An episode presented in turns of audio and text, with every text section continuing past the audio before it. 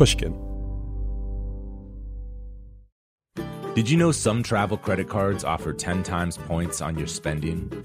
Don't miss out on big rewards for your next trip. NerdWallet lets you compare smart travel credit cards side by side, curated by an expert team of finance nerds. What could future you do with better travel rewards? A free flight? A room upgrade? Don't wait to make smart financial decisions. Compare and find smarter credit cards, savings accounts, and more today at nerdwallet.com. Reminder, credit is subject to lender approval and terms apply. NerdWallet, finance smarter.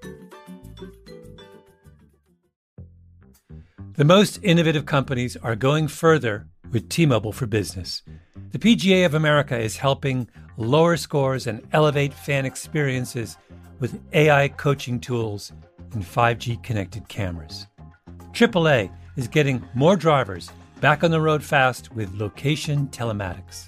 And the Las Vegas Grand Prix is powering race day operations with 5G connectivity, giving fans an experience at the speed they deserve. This is accelerating innovation with T-Mobile for Business. Take your business further at t-mobile.com/now. Experts claim there is nothing tougher than a diamond, but at Diamonds Direct, we beg to differ. Have you ever met a mother? Strong, radiant, timeless. This Mother's Day, give her the gift that meets her match with diamond jewelry starting at $200. Plus, Diamonds Direct's exceptional quality and unbeatable everyday price. You're sure to give her a gift that wows this generation and the next to come. Experience the thrill of jewelry shopping done right at Diamonds Direct. Diamonds Direct. Your love, our passion. This is solvable. I'm Jacob Weisberg. At our core, what we're trying to do is improve human well being as much as possible. The holidays are the season for charity, the time when we give away money to the causes we care about and to help people who are suffering. But how do we make our decisions about where to give? For many of us, it's just a matter of habit or responding to solicitations or the disaster or crisis that seems the most pressing. But should we be thinking about the effectiveness of our giving? How much suffering can be alleviated? How many lives saved for the same donated dollar? We live in a world in which there are really cost effective, proven ways to save the lives of kids that are dying. And at least as a benchmark, we should be able to say, you know, you could spend $10 million distributing anti malarial bed nets. And those $10 million are going to protect two to four million households from getting malaria and are going to save the lives of several thousand people. It sounds like a lot of the programs that you fund are directly connected to measurable things like health and consumption. Can you imagine this applying to other areas of charity? I think it extends to far more areas of charity than one would think. Buddy Shah is the managing director of GiveWell, an organization that researches the impact of giving across a variety of causes and makes recommendations for where and how to give. My Solvable is helping people identify charities that do the most good per dollar spent. My co host Anne Applebaum spoke with Buddy about the importance of giving and how his organization evaluates the many worthy causes out there. Here's their conversation. Thinking back to when you were a child or a young adult, what's your earliest memory of donating money to a charitable cause? actually growing up, you know, I grew up in rural, um, small town Pennsylvania, but we would go to visit my family in East Africa and India fairly regularly. And so probably the earliest memory I have of donating money or doing something that's charitable is going with my grandfather uh, in a rural part of Western India and serving food at a school for deaf and mute children. And did your family talk about charity? Was there a conversation at home about it as well? There were conversations about, I think, social justice, uh, not charity so narrowly, um, but definitely that you know we're very fortunate to be living comfortable upper middle class lives in the United States. I remember reading John Rawls' The Theory of Justice my freshman year of college, where he talks about our moral standing in this world or what we actually have access to is an accident of birth.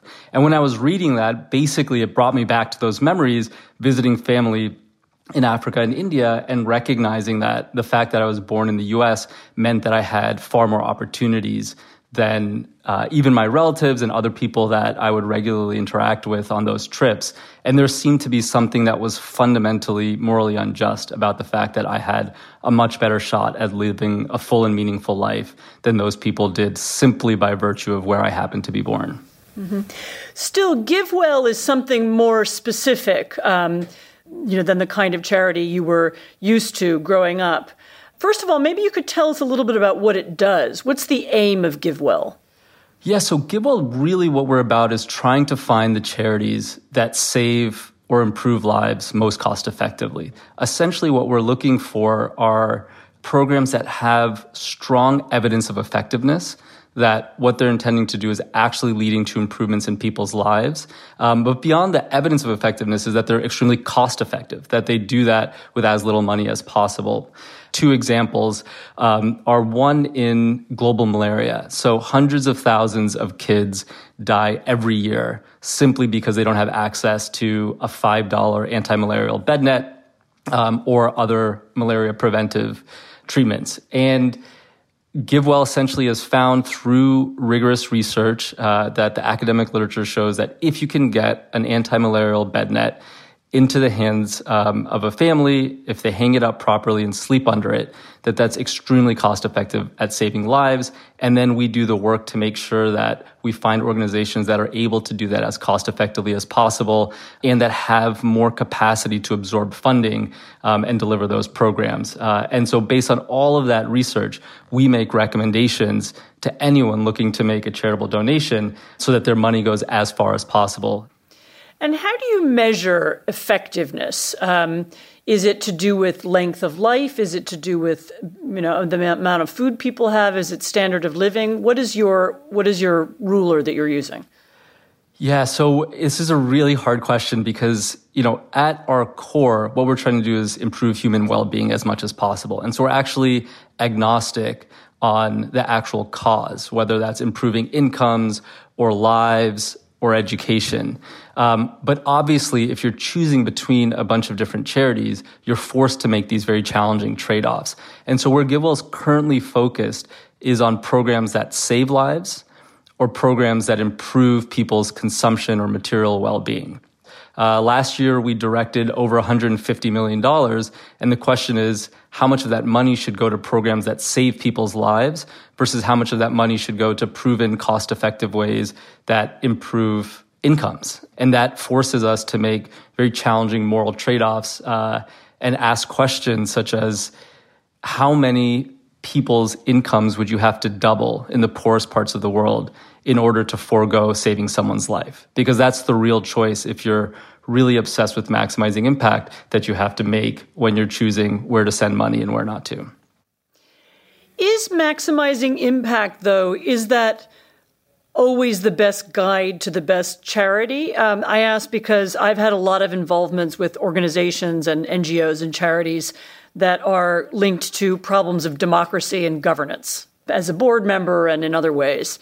And of course, these are subjects that don't lend themselves at all to measures of cost effectiveness. You know, you can invest for many decades in democracy in a particular country and see no results until suddenly you do.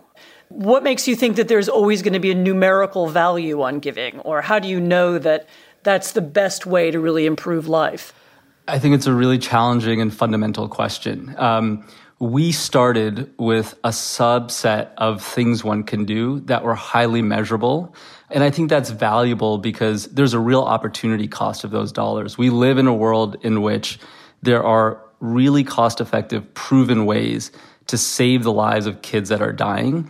And at least as a benchmark, we should be able to say, you know, you could spend $10 million distributing anti-malarial bed nets. And those $10 million are going to protect two to four million households from getting malaria and are going to save the lives of several thousand people. Now, if you want to say, let's make a $10 million grant or a charitable investment in something that builds democracy, I think, you know, we should really think through what are the assumptions that that grant or investment is likely to be better than letting several thousand kids die that you could otherwise save. And so that's not to say that maybe these longer term, riskier bets in things like strengthening democratic institutions might be better at improving human welfare. I think that's a possibility. But our starting point is to say, what are the set of things that we know with high degree of confidence really improve lives dramatically?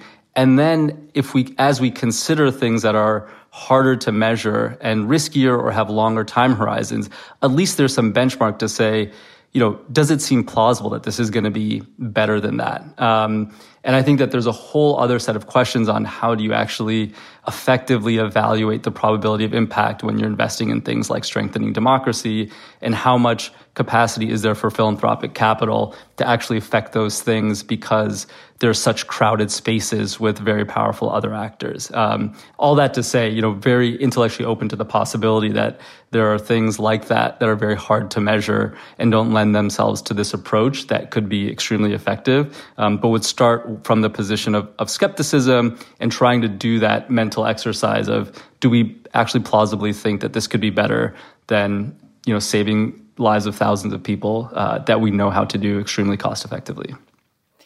And how do you know that the investments you make have a long-term impact? Um, you know, if you can save somebody's life, obviously that's a that's a that's a plus.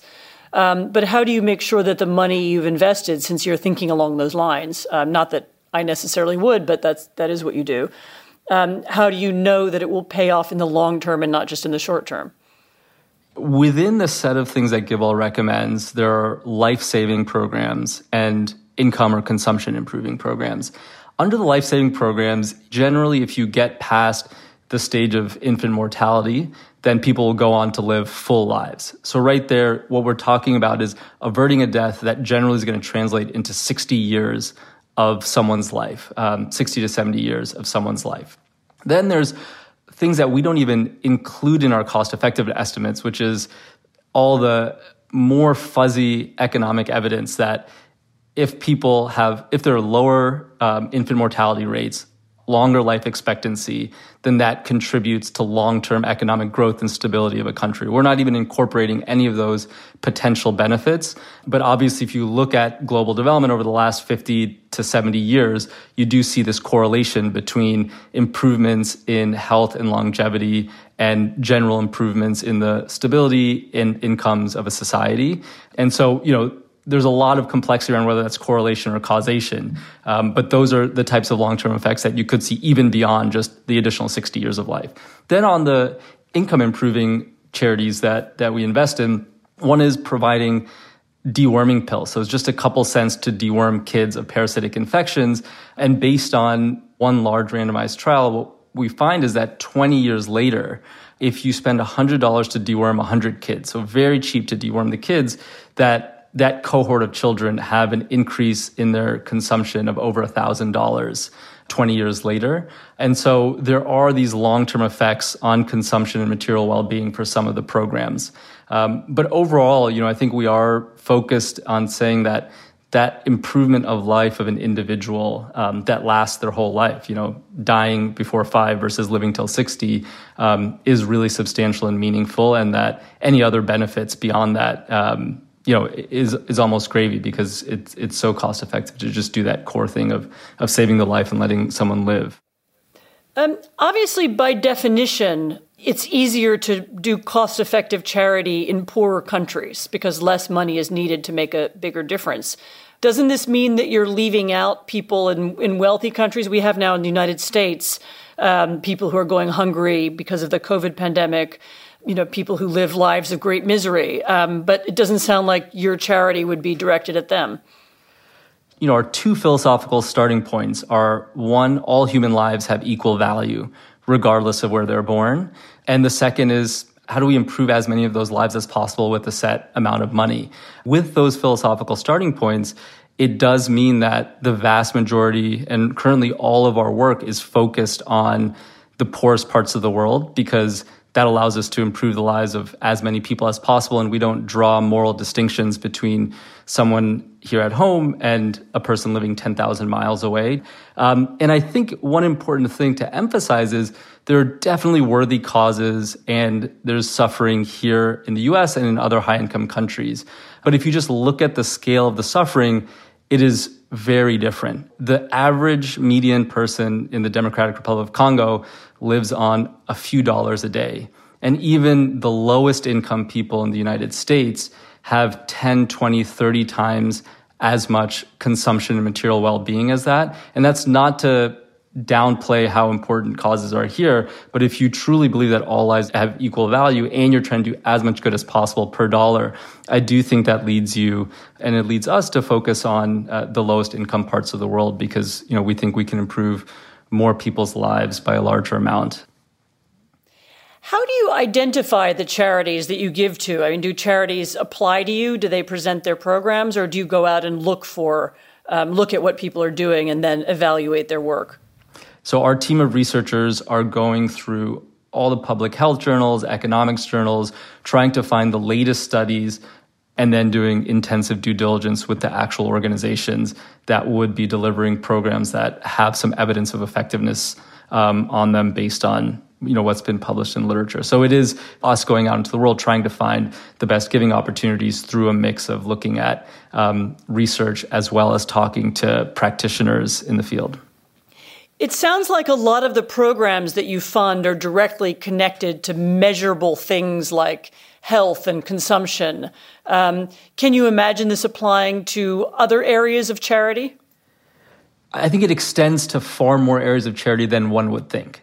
So you think about highly measurable randomized trials, you might think health, but it, as you said, applies to consumption programs such as straight cash transfers to the poorest households on earth. You could also apply it to things like education. If you're trying to get more girls into school in rural India, you could test a whole bunch of different interventions to do that. You could do it for programs that might improve the well-being of subsistence farmers, you know, do new seed varieties work, do new farming techniques work? Um, and so it extends to many things. And I think that's one of the big revolutions in charity is the idea that you can measure a lot more than we previously thought. That having been said, I do think there are a number of areas where this approach just doesn't work. Um, so, you know, you can't have directly measurable effects on really basic science research, R&D technology, perhaps parts of the arts, strengthening the media. So there's certainly uh, a wide range of things that might not be amenable to this type of measurement approach. Um, but I think there's a surprising amount that actually is. Has the global pandemic shifted your recommendations for giving this year, and for, do you think it will for next year? Yeah, so we we um, took a hard look at COVID and whether there are any highly cost-effective giving opportunities that we could identify. Um, and so there were a number of grants that we made initially in COVID, primarily supporting uh, developing low-income country governments in their COVID response. Um, but I think we realized two things. One is that a lot of these drivers of death that are preventable by very cost-effective programs still needed to be delivered during COVID. And that was much more challenging and potentially going to be underfunded because of the global focus on COVID. And so we made the strategic decision to really focus on the programs that we knew were cost effective and would continue to need to be delivered during COVID. Otherwise, you could see a big increase in deaths from causes like malaria or vitamin A deficiency related deaths. And so it's something that we continue to monitor. Um, but it's also something where there's a huge influx of cash from governments, multilaterals, pharmaceuticals. And so if you think about where's the, my marginal dollar as someone making a philanthropic contribution at the end of the year going to be highest, it might not be in a place where there are billions of dollars flowing in from national governments, multilaterals, and pharmaceuticals. And so, you know, that's the lens that we're always trying to evaluate on is where's your marginal dollar going to be most cost effective? Who are the clients for your research? Is it other philanthropies? Is it big charitable organizations? Is it individual donors? Who, who, who are you advising? All of our research is fully transparent and publicly available and is used by a wide range of donors. So we have over 50,000 GiveWell donors that use our recommendations. And that's everything from people giving $25 at the end of the year to many people that are giving well over a million dollars. And how are you funded? what about your organization? Um, how do how do you do you take a, a percentage of, of money that's given to you? How does that work? Yeah, we take zero fees from any of the donations. Um, and in the way that any nonprofit would be funded, it's just through um, donors that believe in our mission, and there are zero fees. What are three things that listeners can do right now to learn more about smart donating and to make smart donations themselves? What do you advise people listening to this program?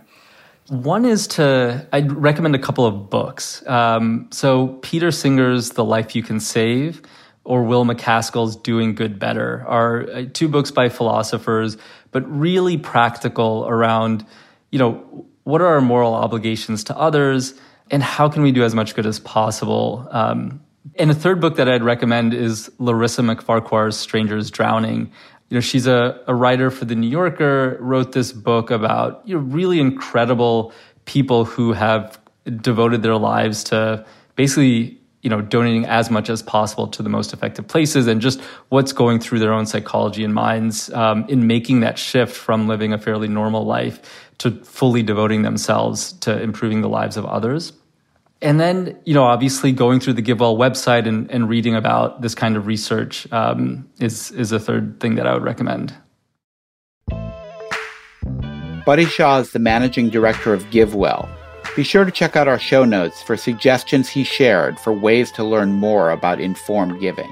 There's so many worthy causes, especially this year. Next week on Solvable, we'll hear from Rachel Strower about how regenerative agriculture can help solve the problems of climate change and unsustainable extractive farming. Solvable is brought to you by Pushkin Industries. Our show is produced by Camille Baptista, senior producer Jocelyn Frank. Catherine Girardeau is our managing producer, and our executive producer is Mia Lobel. Special thanks to Kobe Guilford, Heather Fain, Eric Sandler, Carly Migliori, and Khadijah Holland. I'm Jacob Weisberg.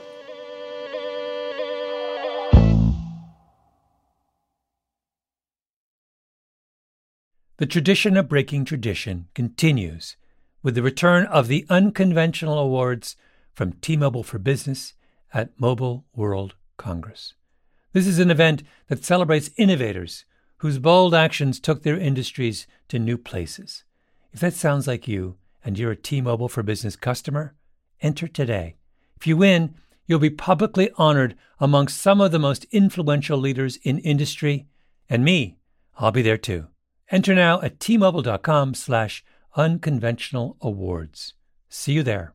Hello, it is Ryan, and we could all use an extra bright spot in our day, couldn't we? Just to make up for things like sitting in traffic, doing the dishes, counting your steps, you know, all the mundane stuff. That is why I'm such a big fan of Chumba Casino. Chumba Casino has all your favorite social casino style games that you can play for free anytime, anywhere with daily bonuses. That should brighten your day a little.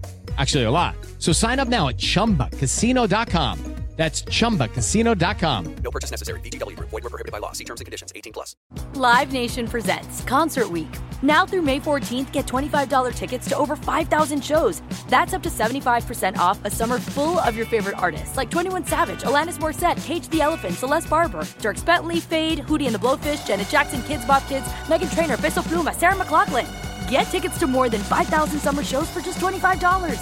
Until now through May 14th. Visit LiveNation.com slash Concert to learn more and plan your summer with Sean Paul, Sum 41, 30 Seconds to Mars, oh, and Two Door Cinema Club.